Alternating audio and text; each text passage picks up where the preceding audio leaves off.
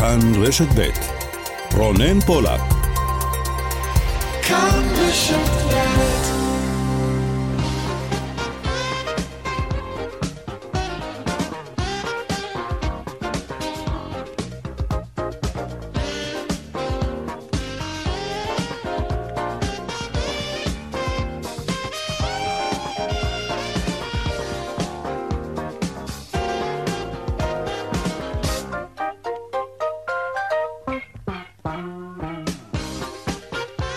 ועוד חמש דקות וחצי, צבע הכסף, התוכנית הכלכלית כאן ברשת ב', שלום לכם ותודה שאתם איתנו. בנימין הנמן מפיק היום את התוכנית, רמי פליקס הוא על הביצוע הטכני.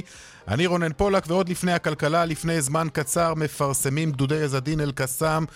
תיעוד ראשון של אברה מנגיסטו הישראלי המוחזק אה, בשבי חמאס בעזה. שלום לך אליאור אה, לוי, ראש הדסק לענייני ערבים שלנו. שלום רונן, נכון, מדברים על uh, תיעוד uh, ראשוני של אברה מנגיסטו, בעצם בפעם הראשונה מאז שהוא נשבע בשבי חמאס בספטמבר uh, 2014. בפעם הראשונה חמאס משחרר סרטון שלו, לא רק תמונה, סרטון שבו מנגיסטו מדבר בעברית, לפני כן הודעה של חמאס, אבל בוא קודם כל נשמע את מנגיסטו ואיך הוא נשמע. אני אסי אברהם מנגיסטו. עד מתי אני נמצא פה? בשביעי אני בחבר. אחרי לשנות עוד מהקיבה. איפה היא מדינת עם ישראל? מגורלנו.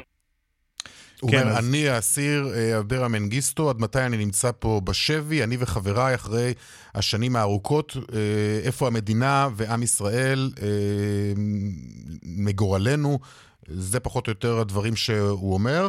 ובעיתוי הזה גם של אה, חילופי הרמטכ"ל ממש. לחלוטין, וזו הסיבה גם. זו הסיבה שחמאס אה, מפרסם את הסרטון הזה.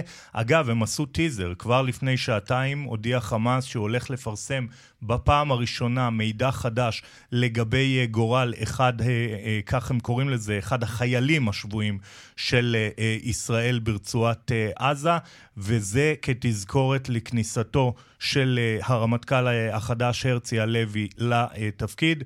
אה, זה מראה עוד דבר, זה מראה גם על סוג אה, של אה, נואשות של חמאס. חמאס בעבר בחיים לא היה מוסר מידע כזה. ללא על תמורה. על מצבו ללא תמורה. Mm-hmm. זה מראה עד כמה חמאס נואש בעצם מעניין אה, משא ומתן או עסקה אפשרית עם ישראל בעניין uh, השבויים והנעדרים. נזכיר, הוא עשה את זה כבר לפני כמה חודשים עם הישאם א-סייד, כאשר uh, הוא פרסם uh, תיעוד שלו, שם הישאם א-סייד לא דיבר, אבל ראו אותו עם סוג של מכונת חמצן, שוכב במיטה בבית חולים שם.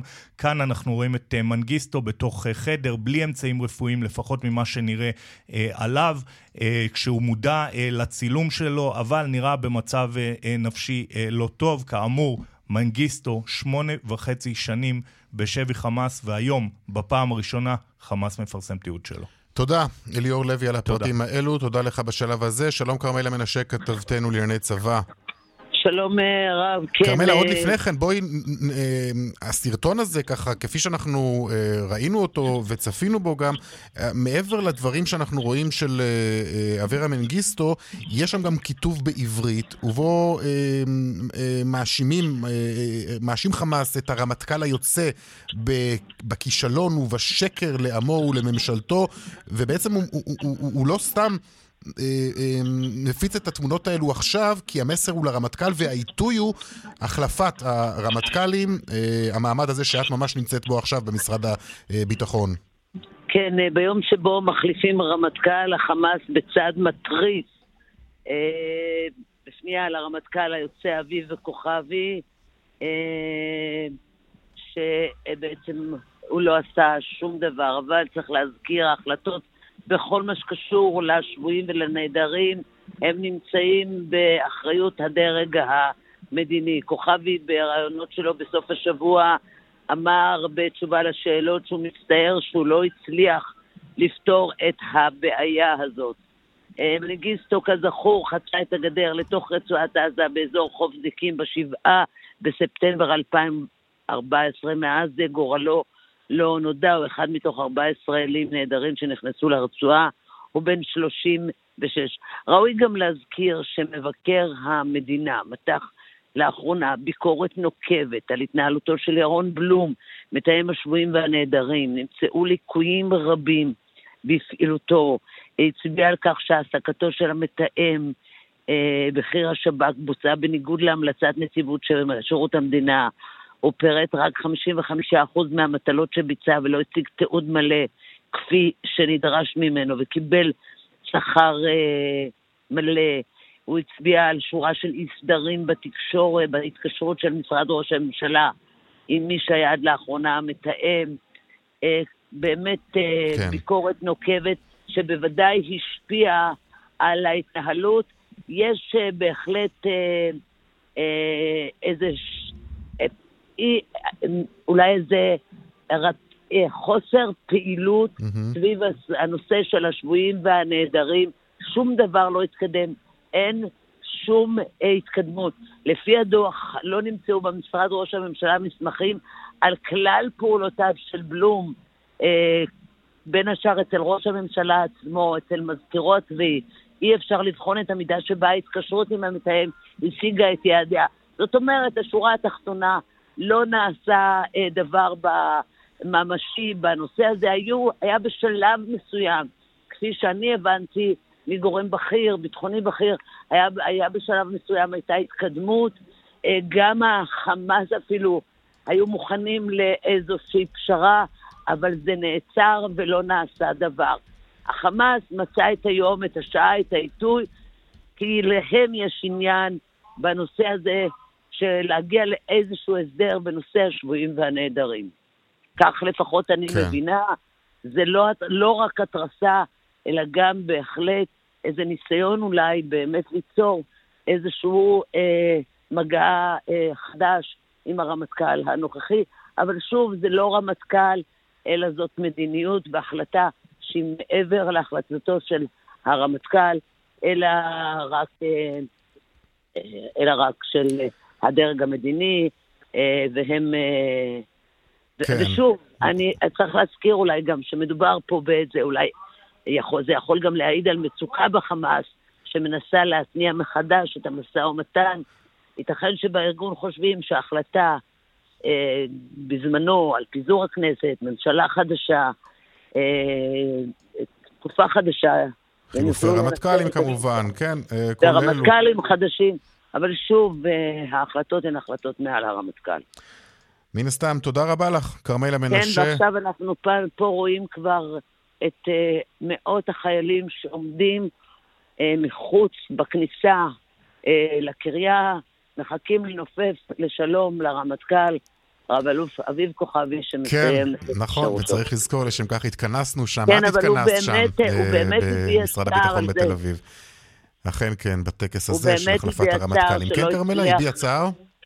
על זה ש... כן, בשיחות, שהוא הביע צער, לא, לא לא בהופעות הפומביות היום, אבל ליבי הצער על זה שלא הצליח להגיע לשום דבר בנושא השבויים והנעדרים. כרמלה, תודה רבה לך. תודה לכם. תיעוד ראשון, אם כן, של אברה מנגיסטו הישראלי, המוחזק אה, בשבי חמאס אה, בעזה. זה התיעוד שפורסם, אה, פרסם לפני זמן קצר חמאס. איפה המדינה ואיפה עם ישראל? כך שואל. אברה מנגיסטו באותו אה, סרטון, שבו גם מופיע כיתוב בעברית, אה, ומאשימים בו אה, גדודי עז-א-דין אל-קסאם את הרמטכ"ל היוצא בכישלון ובשקר לעמו ולממשלתו, ובעצם המסר הוא לרמטכ"ל הנכנס, עליך לשאת בנטל הזה של הכישלון הזה והשלכותיו. אלו הדברים, אם כן, בנושא הזה. עכשיו, כותרות צבע הכסף. אל תדבר, אבל קצר. אות? כן. טוב, זה האות, אה, ואנחנו כמובן נמשיך אה, ונתעדכן ככל שיהיה צורך גם במהלך השעה הזאת, אבל איתנו גם אה, כמה עניינים כלכליים.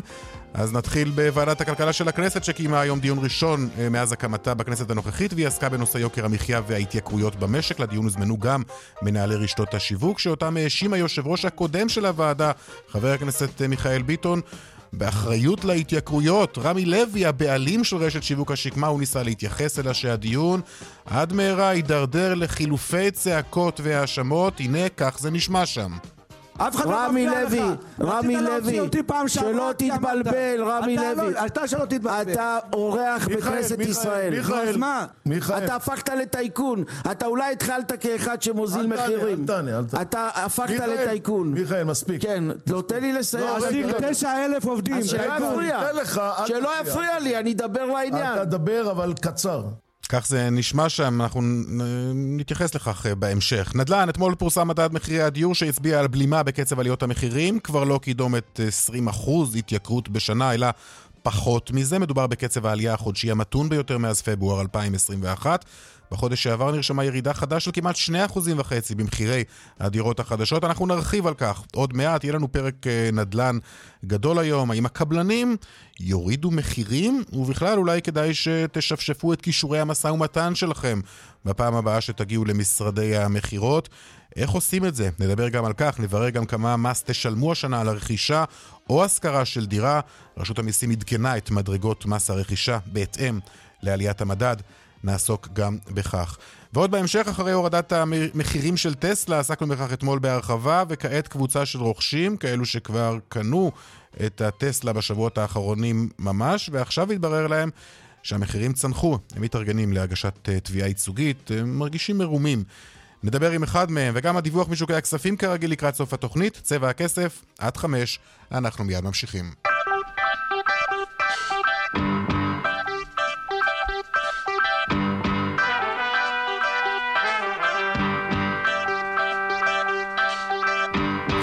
פותחים את החלק הזה גם היום בנדל"ן ועם הסימנים המעודדים לבלימה של ההתייקרויות בדיור. שלום ורד צרפתי זבולון, מנכ"לית משותפת בקבוצת צרפתי שמעון ויושבת ראש ועדת ביקורת בהתאחדות בוני הארץ, שלום לך. שלום רב, תודה רבה לך ותודה רבה שהזמנתם אותי לתוכנית. אז המחירים יורדים. סיבה מספיק, אה, את יודעת, טובה בשבילנו לצפות? אה, תראה, במדד שפורסם אתמול אנחנו עדיין רואים עלייה של 0.3% במחירי הדירות ביחס לחודש הקודם, ובסך לא, זה הכל... ביחס, ביחס לשלושה חודשים, זה השוואה של שלושה חודשים מול שלושה חודשים. ב, ב, ב, בסך הכל... שלושה חודשים, עדיין, עדיין אנחנו רואים שיש עלייה במחירי הדירות, וביחס אה, לשנה כולה המחירים השלימו עלייה של 18%. שזה פחות ממה שאת יודעת, שוב, זה לא מעודד כל כך, אבל אנחנו כבר היינו ב-20, ו- ואז ראינו שהשנה בכל זאת, אה, אה, הסוף של השנה נכון, ככה הוריד קצת את המחירים, או בלם את העלייה המטורפת מאוד- שהייתה. מאוד מאוד חשוב להבין באמת מה, מה הסיבה שמביאה להתמתנות במחירי הדירות, וזה באמת העלייה בריבית. אנחנו רואים בעשרה חודשים האחרונים שהריבית, ריבית בנק ישראל, עלתה מרמה של 0.1% לרמה של 3.75%, ובאמת עליית הריבית מקשה מאוד על החזרי המשכנתה ועל נטילת משכנתאות חדשות. והדבר הזה משפיע באופן ישיר על כמות העסקאות שמתבצעות בשנה האחרונה. כי אנחנו רואים באמת בחודשים האחרונים שיש אה, פחות עסקאות ופחות רכישות של דירות חדשות. אבל עדיין, אם אנחנו מסתכלים במהלך השנה כולה, במהלך השנה האחרונה נמכרו 115 אלף יחידות דיור סך הכל בכל המדינה. וזה נתון שהוא כמעט גבוה ביחס לכל העשור האחרון, למעט שנת 2021 שהתבצעו 140 אלף אה, עסקאות חדשות. אז עדיין אה, כמות העסקאות היא מאוד גבוהה. ובאמת, אני חושבת ש... שגם ב- בהסתכלות על, ה... על הנתון האחרון, שאומנם הייתה התייצבות, אבל עדיין המחירים לא צפויים לרדת. אז זה מה שאת אומרת, שהמחירים לא ירדו? כלומר, העובדה כן, שראינו לא ירדו, מגמה... ובאמת- זה- אנחנו אנחנו לא בתחילה של מגמה כזאת של ירידת מחירים לדעתך? לא, אני חושבת שאנחנו ב- ב- במגמה של התייצבות של מחירים. אהה. תבין, השוק נמצא היום במחסור של למעלה מ-200 אלף יחידות דיור. כל שנה נוספים 65 אלף משקי בית חדשים, בזמן שהתחלות הבנייה היו בערך 40 אלף יחידות דיור בשנה.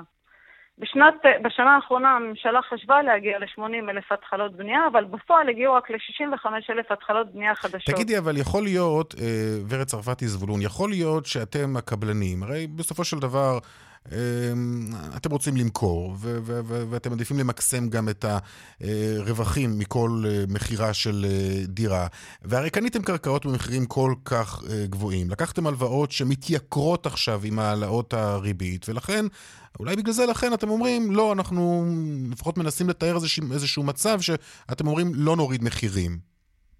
תראה, לפני שבועיים פורסם נתון של הכלכלנית הראשית, שהיא אמרה, היא בעצמה אמרה ש-70% מהדירות שהיזמים נייר, מוכרים, נכון. נמכרות על הנייר. עכשיו, לוקח לבנות דירה בערך שלוש שנים. אם 60-75% דירות נמכרות על הנייר, כלומר 30% בסך הכל אתה צריך למכור בקצב של שלוש שנים. אז עדיין זה מאפשר לשמור על יציבות במחירים. גם אל תשכח מהמם. שהיזמים רכשו, העלייה במחירים הביאה גם לעלייה במחירי הקרקעות. כלומר, העצומות של מחירי הקרקעות, העלייה בריבית, אנחנו משלמים יותר לבנקים, יש אה, עלייה בתשומות הבנייה, כלומר, כל, ה, כל העלות של רכישת הדירה התייקר, זה לא סתם שמחירי הדירות התייקרו. אתה מבין? גם, אז גם אין הרבה אפשרות להוזיל את המחירים.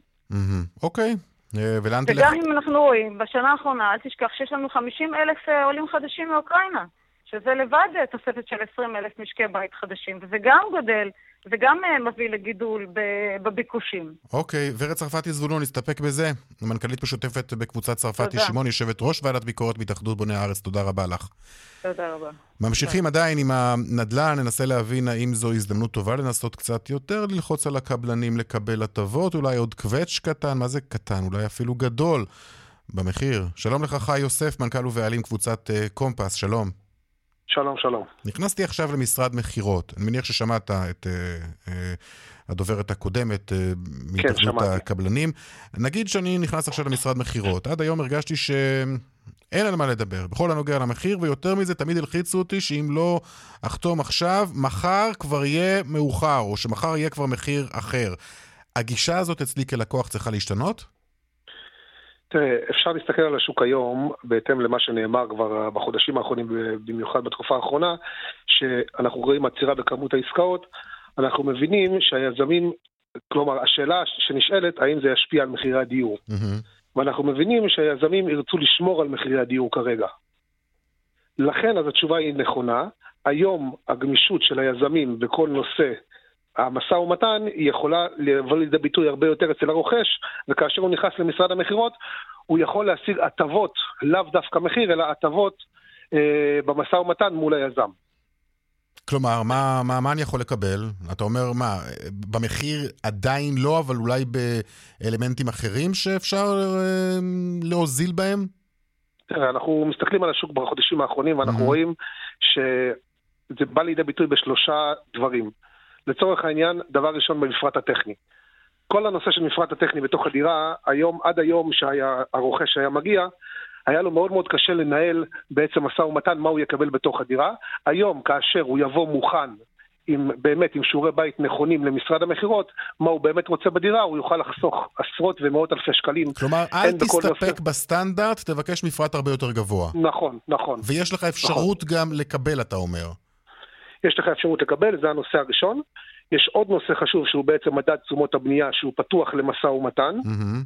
אם הרוכש יוצמד בעצם למדד תשומות הבנייה או לא, זה גם דבר שיכול לחסוך לו עשרות אלפי שקלים. ויש דבר חשוב מעל הכל שנקרא לוח תשלומים. זה בעצם היכולת שלי לנהל את הלוח תשלומים שלי, איך אני ארכוש את הדירה, הוא מאוד מאוד חשוב, ואיך זה בא לידי ביטוי בכסף. אם היום, היום אנחנו רואים שיותר ויותר יזמים יוצאים עם מבצעים נקרא לזה, שבעצם הלוח תשלומים אומר שתיתן לי 20% היום, ובכניסה תשלים לי את יתר הסכום של הרכישה, כלומר 80% או 25-75.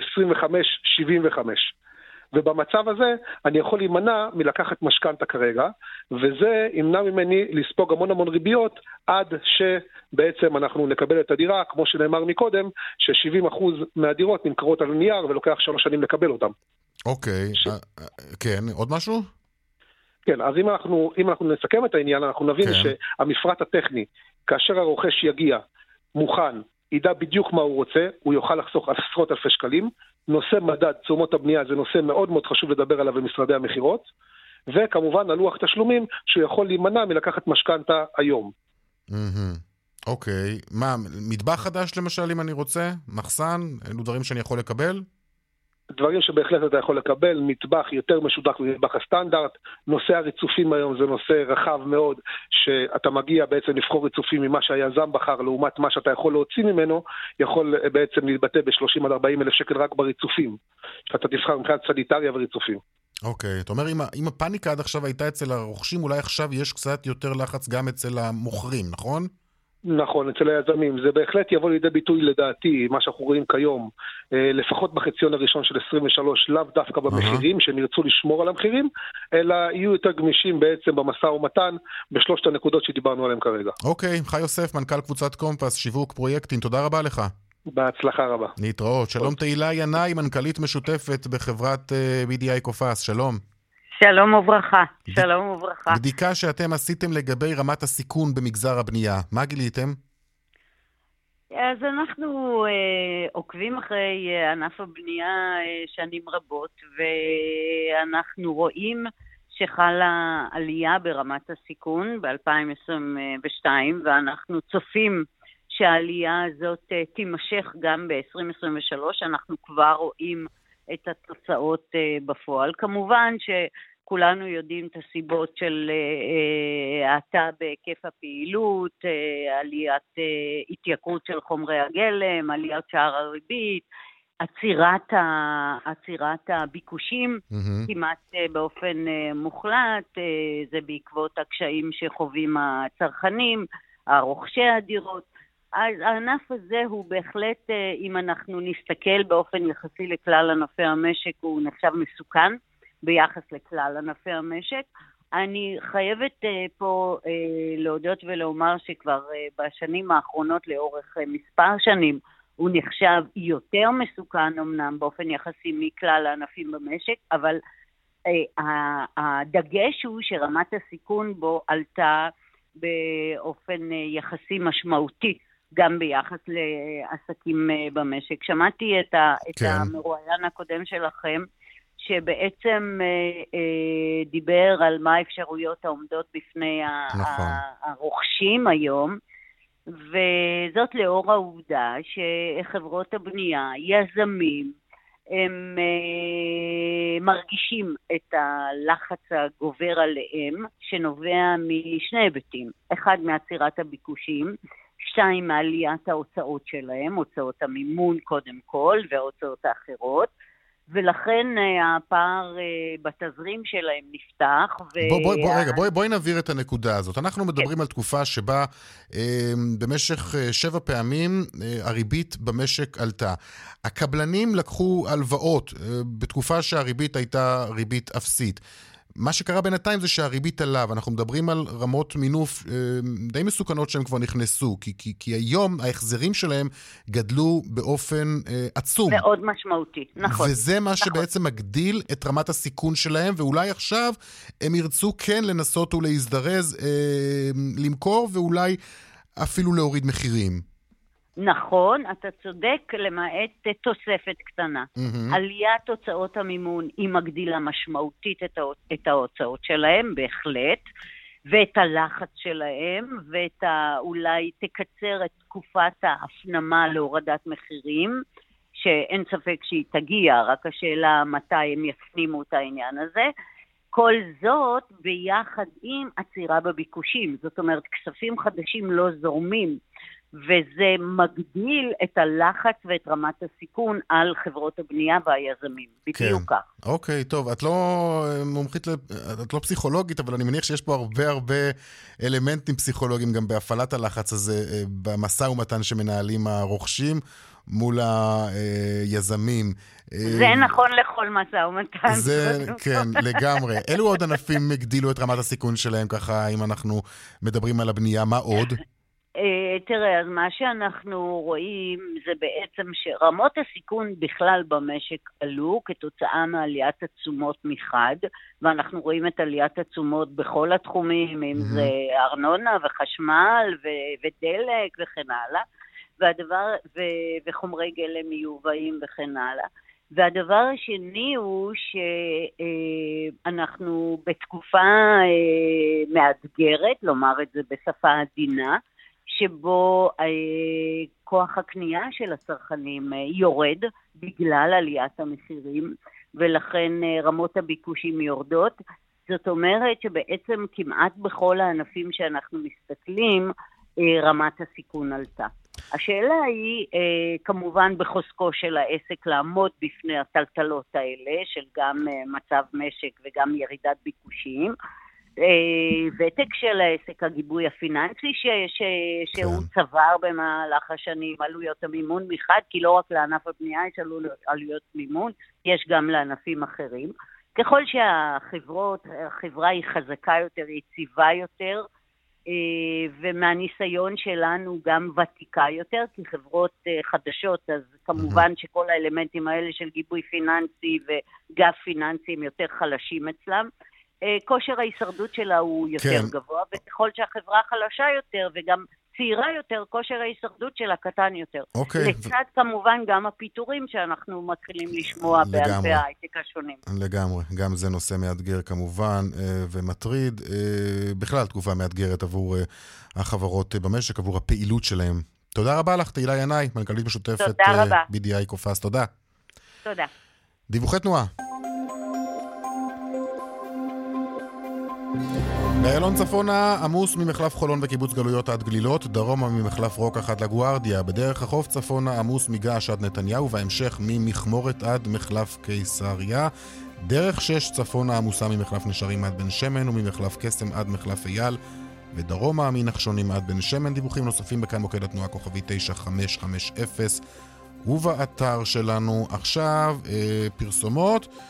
אמ, אחר כך נהיה גם אמ, בכנסת עם הישיבות סיעה ועם העימות היום אה, המעניין בוועדת הכלכלה של הכנסת, אה, ויהיו לנו עוד הרבה עניינים, פרסומות, כבר חוזרים. עכשיו אמ, ארבע ועוד אה, 33 אה, דקות. אה, נזכיר לכם, אה, אנחנו בתחילת התוכנית, פתחנו את התוכנית למעשה בתיעוד ראשון של אה, אברה מנגיסטו הישראלי המוחזק אה, בשבי חמאס אה, בעזה. זה קורה ביום שבו מתחלף הרמטכ"ל, והתיעוד הזה מתפרסם בעיתוי הזה כנראה אה, לא במקרה. בסרטון הזה שפרסם ארגון הטרור חמאס, נראה מנגיסטו כשהוא אומר, אני האסיר אברה מנגיסטו, עד מתי אני נמצא פה בשבי, אני וחבריי אחרי השנים הארוכות, איפה המדינה ועם ישראל. יש שם גם כיתוב בעברית ובו מאשימים גדודי עז א-דין אל-קסאם את הרמטכ"ל היוצא בכישלון ובשקר לעמו ולממשלתו, ואומרים כי על הרמטכ"ל הנכנס לשאת בנטל של הכישלון הזה והשלכותיו. זו כמובן הכותרת הראשית אה, של, ה, אה, של השעה הזאת, אה, של השעות האלו עם אותו אה, תיעוד, ואנחנו עוקבים ונמשיך אה, לעדכן ככל שיהיה צורך גם בהמשך. עכשיו, יום שני, יום של ישיבות העשייה בכנסת. שלום לך זאב קם, כתבנו בכנסת. שלום רונן, אחר הצהריים טובים. אז מה היה? תראה, אנחנו אה, בסימן, אה, כמובן, הרפורמה המשפטית אה, שמציג, שהציג כבר שר המשפטים לוין, זה גם היה מאוד מאוד בולט היום בישיבות של הוועדות, בעיקר ועדת חוקה, שבה היה שם עימות מאוד חריף בין שר המשפטים לוין לבין המשנה ליועצת המשפטית לממשלה, עורך הדין גיל לימון, אה, והזעם הזה, אם תרצה, רונן, גם מגיע אחר כך, אה, אה, שעה לאחר מכן, לישיבות הסיעה, שגם כן כמעט כולן בסימן הנושא הזה. בואו נתחיל מדברים שאומר אה, ראש הממשלה נתניהו, יושב ראש הליכוד בסיעת הליכוד. אם תרצה, אני ככה אקדים לפני הדברים שלו, אולי התמיכה המובהקת, החדה ביותר, גם הגורפת ביותר שהוא נתן עד, עד היום לאותה רפורמה משפטית, הנה הדברים. ברוב הדמוקרטיות בעולם, היועצים המשפטיים כשמם כן הם יועצים ולא מחליטים. דעתם נשמעת, אבל לא מחייבת.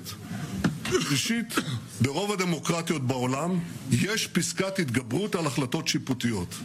אגב, גם בישראל יש פסקת התגברות. בחוק חופש העיסוק, שעבר לפני עשרות שנים, ואפילו ברוב של 61. כלומר, כשבוחנים אחת לאחת את הרפורמות המוצעות, לא רק שהן אינן חריגות בהשוואה לדמוקרטיות אחרות, אלא זו הנורמה שקיימ... שקיימת ברוב המכריע של הדמוקרטיות. מי שנמצא באוף סייד מול הדמוקרטיות זה דווקא מדינת ישראל. צריך להגיד, רונן, אה, עד היום שמענו את נתניהו אה, נותן אה, תמיכה, גיבוי במשפט פה, שני משפטים שם. הפעם הוא עבר פשוט סעיף-סעיף ברפורמה, עבר חוק אחרי חוק מהחוקים שעליהם אה, מדובר ושאותם רוצה לקדם יריב לוין, והסביר למה זה הדבר הנכון אה, לעשות. הוא גם דיבר על הביקורת אה, מהתקשורת ומהאופוזיציה, הוא אמר, כל הדברים האלה מבחינתנו לא, לא ירפאו את ידינו בדרך לאישור הרפורמה. אין תמיכה יותר מובהקת מזו, אז הנה הגב המ- המלא שרצה וחיפש יריב לוין, יש את זה, יש לו את זה ב- בלשכת ראש הממשלה. מנגד, מהאופוזיציה, אה, ממשיכים בביקורת שלהם, אה, גם כאן בכנסת, גם לגבי ההפגנות העתידיות שאמורות להיות בהמשך. הנה יושב ראש אה, האופוזיציה, יאיר לפיד, שמכנה את ראש הממשלה כמי שמשקר. הנה. הם לא הציגו לבוחרים את הרפורמה, הם לא אמרו כמה קיצוני זה יהיה, הם גמגמו כל פעם ששאלו אותם על זה במערכת הבחירות, הם לא אמרו לבוחרים שישראל תפסיק להיות דמוקרטיה. הם לא אמרו לבוחרים שהם ירסקו את בית המשפט העליון באופן שלא ניתן לשיקום. והם לא אמרו לבוחרים שהם יבטלו את כל הערכים של מגילת העצמאות. והם בטח לא אמרו לבוחרים שהם ישנו את כל שיטת המשטר הישראלית רק כדי לבטל את המשפט של נתניהו, ולוודא שדרעי יוכל להיות שר למרות שהוא עבריין סדרתי. צריך להגיד רק שלמרות שלפיד אה, כינה את נתניהו שקרן בעניין הזה, אה, יש אי דיוק לא קטן בדברים שלו, כי הדברים, לפחות על ידי יריב לוין וגם על ידי נתניהו עצמו, נתניהו נקב היום בדוגמאות לראיונות שהוא קיים לפני הבחירות, שבהם הוא דיבר על אותה רפורמה, אז אם תרצה, יש פה גם קרב על הנרטיב מצד שני הצדדים, וזה רק בהתחלה שלו, אה, רונן, כי הדיונים היום רק החלו בוועדה, הם יימשכו לא ימים, אלא שבועות ארוכים, אז זה מה שנקרא צפה לאווירה מאוד טעונה כאן בכנסת. אוקיי, נעשה זאת. זאב, תודה. תעמוד בזה בהצלחה, אני בטוח. תודה רבה. תודה, להתראות. להתראות. עוד היום בכנסת, דיון סוער בוועדת הכלכלה בנושא גל ההתייקרויות. שלום, דנה ירקצי, כתבתנו. שלום רונן, נכון, הדיון הזה מתקיים אה, לאחר שהתקיים דיון דומה בוועדת כספים. לשם לא הגיעו נציגי היבואנים והיצרנים אה, הגדולים. דוד ביטן, יושב ראש הוועדה, איים שמי שלא יגיע יקבל יחס דומה בוועדה בעתיד, והנה פתאום היום כולם התייצבו, לא כולם, צריך להגיד, נציגי חברת דיפלומט לא הגיעו לדיון למרות שהם אה, זומנו לכך. בואו נשמע את מה... אה, אה, בואו נשמע אה, אה, את הרגעים מהעימות בין הצדדים, בין רמי לוי לאיתן יוחננוב, שדיברו על הצעדים אה, אה, אה, שהם... אה, רמי לוי ואיתן יוחננוב דיברו על הצעדים שהם חושבים לנכון, שיביאו להוזלת מחירים כמו סימון מחירים, הפחתת מכסים ורגולציה. מיכאל ביטון, מי שהיה יושב ראש הוועדה בממשלה הקודמת, השיב שרמי לוי הוא כבר יבואן, הוא מייבא דברים, ולכן יש לו אינטרס בכל הדרישות הללו, ומכאן הדיון התלהט לחילופי האשמות. בואו נשמע. אף אחד לא רמי לוי, רמי לוי, שלא תתבלבל, רמי לוי. אתה שלא תתבלבל. אתה אורח בכנסת ישראל. אתה הפכת לטייקון. אתה אולי התחלת כאחד שמוזיל מחירים. אתה הפכת לטייקון. מיכאל, מספיק. כן, לא, תן לי לסיים. לא, רגע, רגע, רגע. 9,000 עובדים, שלא. יפריע. לי, אני אדבר לעניין. אתה תדבר, אבל קצר. הפכת לטייקון, הוא אומר לו לרמי לוי. כן, ממש כך. אה, גם אה, זה המשיך בזה שהוא אומר לו שאתה התפקדת לליכוד, ובגלל שאתה חושב שהתפקדת לליכוד, אתה חבר מרכז ליכוד, אז אתה תגיד פה מה שאתה רוצה, ואתה לא בעל הבית. אה, אנחנו בעלי הבית, חברי הכנסת, אתה איש עסקים. זאת אומרת, בזה אה, אה, התמקד אה, הדיון הזה שעסק בהורדת המחירים שלנו, כל אחד והצד שלו, כל אחד מה שהוא דורש. אה, גלית בן נעים, נציגת משרד האוצר, היא הציגה, חשפה למעשה נתונים אה, של, אה, של החברות הגדולות שדיברו על כך, אותן אלה שביקשו להעלות מחירים, טענו שהתשומות מאוד יקרות, קשה להם להתמודד עם הדבר הזה, ולמעשה היא מציגה את שיעורי הרווח של החברות הגדולות. בואו נשמע את מה שהיא אמרה. יש uh, טענה שחברות חייבות להעלות מחירים, קנו מחירי עצומות. ואז אתה אומר, יש הרעה, אין להם ברירה, הם צריכים להעלות מחירים. עכשיו, מאחר ויש לנו גישה לנתוני רשות המיסים ש... של החברות הפרטיות, ומה שאנחנו ראינו, ששיעור הרווח לפני מס של עשר היבוניות הגדולות בתחום המזון והטולטיקה עמד ב-2019 על 12.5 אחוז.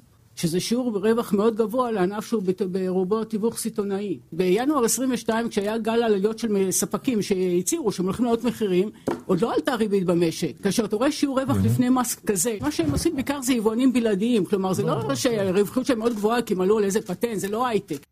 כן, אז זה לא הייטק, ואנחנו רואים שלחברות הגדולות mm-hmm. יש שיעור רווח uh, של 12.5 אחוזים, ולמרות זאת הן uh, דורשות להעלות מחירים כי הן לא יכולות להתמודד עם המצב הקיים, ולכן את הדיון הזה סיים ביטן בכך שהוא רוצה לתקן את החוק, שגם חברות לא ציבוריות יהיו מחויבות להציג שקיפות בעניין שיעור הרווח שלהן, כאשר הן uh, מבקשות להעלות מחירים. בואו נשמע את זה.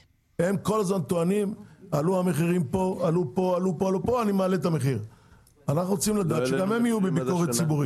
כל הסיפור הזה שהם לא בבורסה והם לא חייבים שום דבר, זה לא מעניין אותי. אבל מקודם מישהי פה אמרה, דיברה על זה מנתוני מכס, אה, מיסים. דיברה פה קודם באמת גלית בן נעים, הכלכלנית. אנחנו אנחנו רוצים לתקן את החוק. אבל, היא דיברה על יבואנים, היא לא דיברה על יצרנים, היא דיברה על גם סקטור יבואנים היבואנים. וגם יצרנים. נבדוק את זה, לא, היועץ גלית דיברה על יבואנים, חשוב היועץ. המשפטי יש באוצר ועדת מחירים שמסוגלת לקבל את המחירים. סליחה רגע,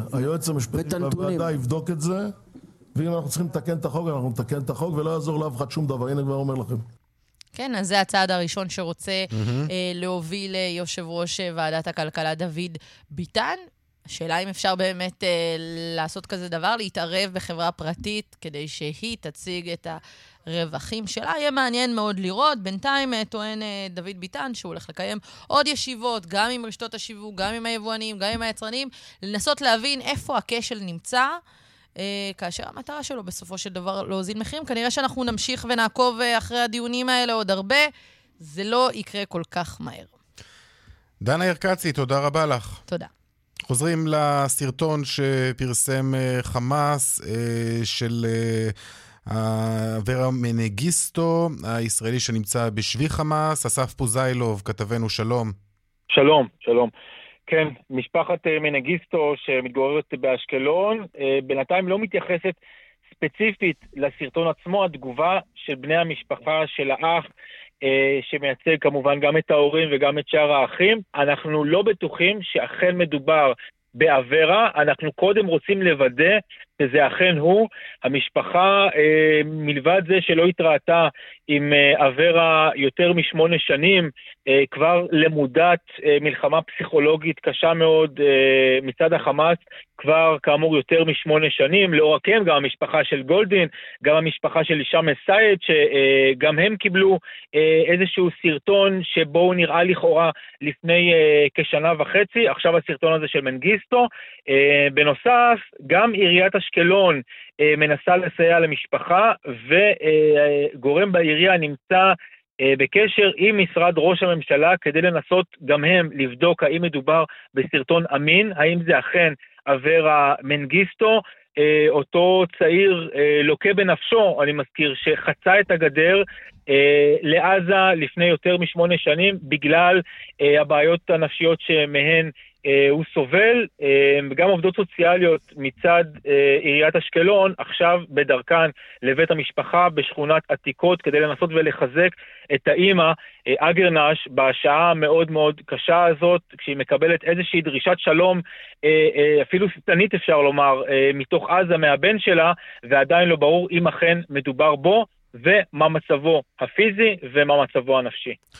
אוקיי, גם הופתעו לראות את הסרטון הזה מן הסתם, נכון? בני המשפחה. כולם מאוד מאוד הופתעו, בני המשפחה לא קיבלו איזשהו אה, סימן אה, אה, מודיעיני מצד ישראל, מצד אה, הגורמים שאיתם הם בקשר שעומד להת, להתפרסם איזשהו סרטון. הם כן ידעו שאולי מתישהו בעתיד, פשוט על פי ניסיון העבר, אה, המלחמה הפסיכולוגית שמתנהלת כל הזמן, הסרטון שהוצא אה, מצד הישאם א-סייד, היה גם אה, איזשהו אה, תיעוד אה, שבו לכאורה נראה אברה מנגיסטו לפני כמה שנים, ואז אמרה, אמא, זה לא נראה לי הבן שלי, זה נראה לי כמו משהו מזויף. אה, אז הם תיארו לעצמם שאולי זה יגיע באיזושהי צורה, והנה זה הגיע, אבל הם כאמור כרגע לא בטוחים שאכן מדובר באברה, ומנסים לבדוק את אמיתות הסרטון הזה, לא רק בני המשפחה כמובן, אלא הגורמים אה, אה, המוסמכים מקצועיים. כן, מן הסתם. אסף פוזיילוב, תודה רבה לך. תודה. שלום אה, נורית יוחנן, כתבתנו לענייני פלסטינים. שלום, ערב טוב. בוא, אה, בואי ניזכר שוב, אולי אפילו נוכל לשמוע את הקטע הזה, יש לנו את הקטע הזה, אה, את הקטע שבו חלק מהתיעוד הזה, נכון? זה קיים. עוד, עוד רגע נשמע אותו. אנחנו מדברים, נורית יוחנן, על תיעוד שהופץ לפני כשעה, נכון? כן, ממש לפני שעה קלה, הזרוע הצבאית של חמאס, גדודי א-דין אל-קסאם, בעצם מפרסמים את הסרטון שבו רואים לראשונה את אברה מנגיסטו שמונה שנים אחרי שהוא ככל הנראה נשבע בידי חמאס, אחרי שהוא חצה את הגבול uh, לרצועת עזה. זה מזכיר, מבחינת ההתנהלות של חמאס, צעד שהם עשו לפני חצי שנה. פרסום גם כן ראשון, עדות ראשונה של הישאם א-סייד, האזרח השני שמוחזק בשבי שם. אה, וזה שוב מראה כמה הסיטואציה שבה חמאס נמצא היום שונה מהסיטואציה שהייתה אה, בזמן אה, השבי של שליט. כלומר, חמאס, לפחות ככל אה, מה שאנחנו יודעים, מפרסם את הסרטונים ואת העדויות האלה בלי שהוא מקבל משהו מישראל, אלא להפך, מתוך ניסיון להעלות את הנושא מחדש למודעות, להשפיע, ללחוץ פסיכולוגית על דעת הקהל בישראל כדי שזאת תלחץ מהמם. על הממשלה, כי המצב היום הוא אחר. חמאס עדיין חשוב לו מאוד לקדם עסקת חילופי שבויים, שחרור אסירים זה, זה הישג. כלומר, יכול להיות שזה מעיד בעצם על חולשה אה, של חמאס בשלב אה, הזה, אבל את יודעת מה? בואי נשמע אה, קטע מאותו אה, תיעוד, כפי שפרסם חמאס ממש אה, לפני אה, שעה קלה, של אברה מנגיסטו בשבי, והוא מדבר שם. אני אסי אברהם מנגיסטו. עד מתי אני נמצא פה? בשביעי אני בחברה. אחרי לשנות עוד מהקבע. איפה היא מדינת עם ישראל? מגורלנו. כן, הוא אומר, אני נמצא פה בשבי, עד מתי אני אהיה פה בשבי?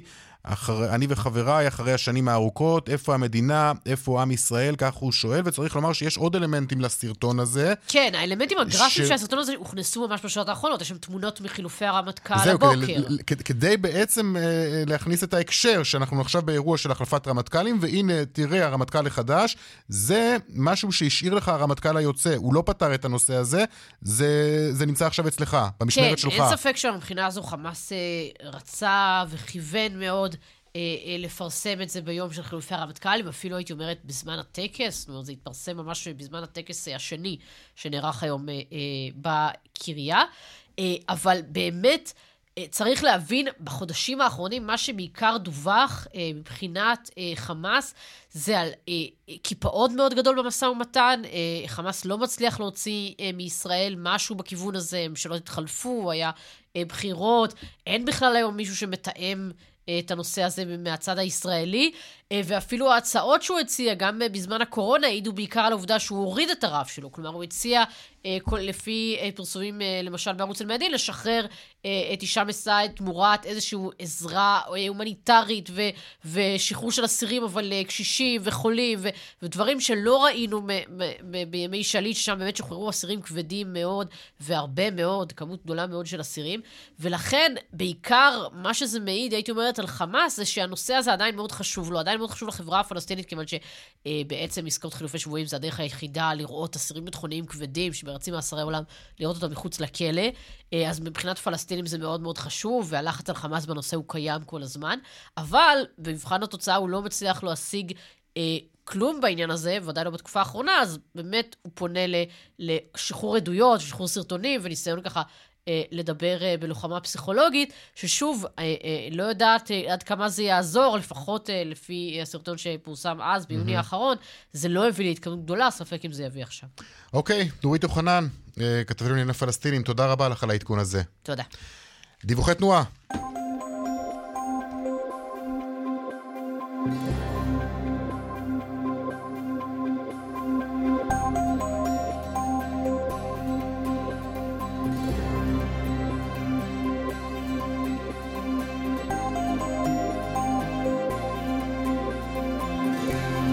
טוב, מה קורה בכבישים? אז ככה, דרך אשדוד, אשקלון עמוסה ממחלף אשדוד עד צומת אמונים, דרך 66 דרומה עמוסה מקיבוץ הזורע עד צומת מגידו, ודרך תל אביב אשדוד עמוסה ממחלף השבעה עד מחלף ראשון לציון בשני הכיוונים. עכשיו אנחנו נצא להפסקת uh, פרסומות, אחר כך um, נשאר לנו זמן כנראה רק uh, להתעדכן ממה שקורה uh, בשוקי הכספים, אז uh, פרסומות, כבר חוזרים. עכשיו uh, שבע דקות uh, לפני חמש, וזה הזמן לעדכון משוקי הכספים. 102 bid for 108. 200, take them.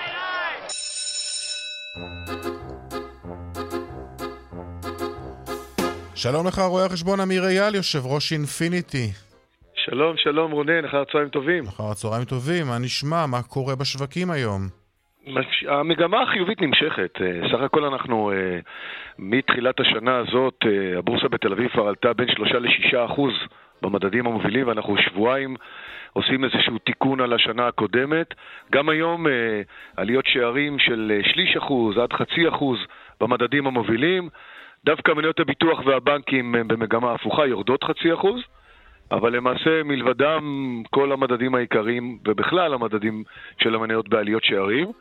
גם אה, שוק אגרות החוב, אה, ההשקעות הסולידיות של הציבור, בעליות שערים, שערים של בין עשירית עד כמעט אחוז שלם לאגרות חוב הארוכות, זה מראה על סוג של אה, הבנה שהאינפלציה, שיא האינפלציה שהתפרסמה רק אתמול, כנראה מאחורינו והעליות הריבית איתה, גם כן כנראה מוצו, ואז 아, באים לקנות אתה, את אגרות החוב. אתה מהמר שעליות הריבית מוצו? קרוב לוודאי שכן, אולי עוד תהיה עליית ריבית אחת בפברואר בארצות הברית. אולי גם כאן, אבל uh, נראה שזה די מיצה, כי האינפלציה, uh-huh. רואים סימנים של ירידה, מחירי התובלה הבינלאומיים יורדים חזק, גם הנפט די קבוע ואפילו קצת בירידה, אם כי uh, עדיין רחוק הדרך למטה לרמות שהוא היה. אבל זה ניכר שאנחנו over the limit באינפלציה ולכן גם הריביות, ולכן הבורסה סך הכל עושה איזשהו קאמבק, אה, לפחות בשבועות הראשונים, שוב, זה רק התחלת שנה, כמובן שזה מוקדם, אבל זה מאוד חיובי. דולר ב-3.41, ירידה, זה מין תמונת ראי. השקל חזק מתייצב חזרה להיות חזק. היום אין מסחר בניו יורק, תמונת Martin Luther King's Day, אז סך הכל גם המחזורים של המסחר בארץ הם די נמוכים היום, כי אין מסחר אה, דואלי. סך הכל האווירה חיובית, ועד כאן היום יום חיובי בבורסה בתל אביב. יום חיובי בבורסה, אז גם אנחנו נשתדל להיות חיוביים. אמיר אייל, יושב ראש אינפיניטי, תודה רבה לך. תודה וערב טוב. להתראות. אות, ונסיים? כן,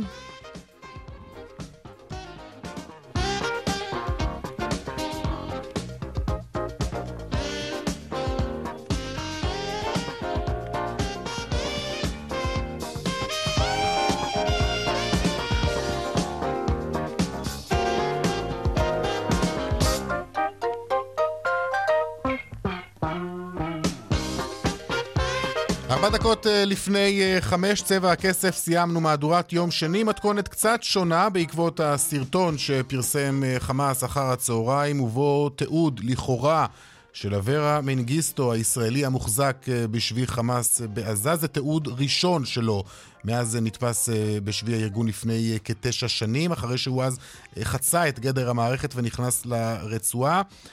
שמענו קולות מהסרטון הזה, שכנראה לא אה, פורסם בעיתוי אה, מקרי, אלא ממש באותו יום שבו אה, היו חילופי הרמטכ"לים, רמטכ"ל יוצא ורמטכ"ל אה, נכנס, עם מסר לרמטכ"ל הנכנס, זו גם משימה שלך, הכישלון הזה של הרמטכ"ל הקודם.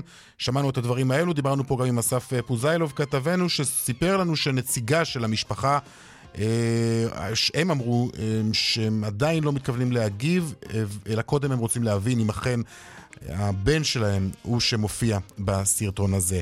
כל הפרטים כמובן, גם uh, מההתפתחויות האלו, מהסרטון הזה, מיד אחרינו uh, בכאן הערב עם רן בנימיני ויגאל uh, גואטה. אנחנו כאמור סיימנו את התוכנית הזאת, צבע הכסף שהפיק אותה היום דניאל הנמן, טכנאי השידור רמי פליקס, במוקד התנועה אהוד כהן וחגית אלחייני. אני רונן פולק, נזכיר לכם את המייל שלנו כסף כרוכית כאן.org.il, אנחנו גם בטוויטר, חפשו אותנו שם יאיר ויינרב או רונן פולק. זהו, תוכנית נוספת של צבע הכסף, כרגיל, מחר, בארבע. ערב טוב שיהיה לכם. להתראות, ביי.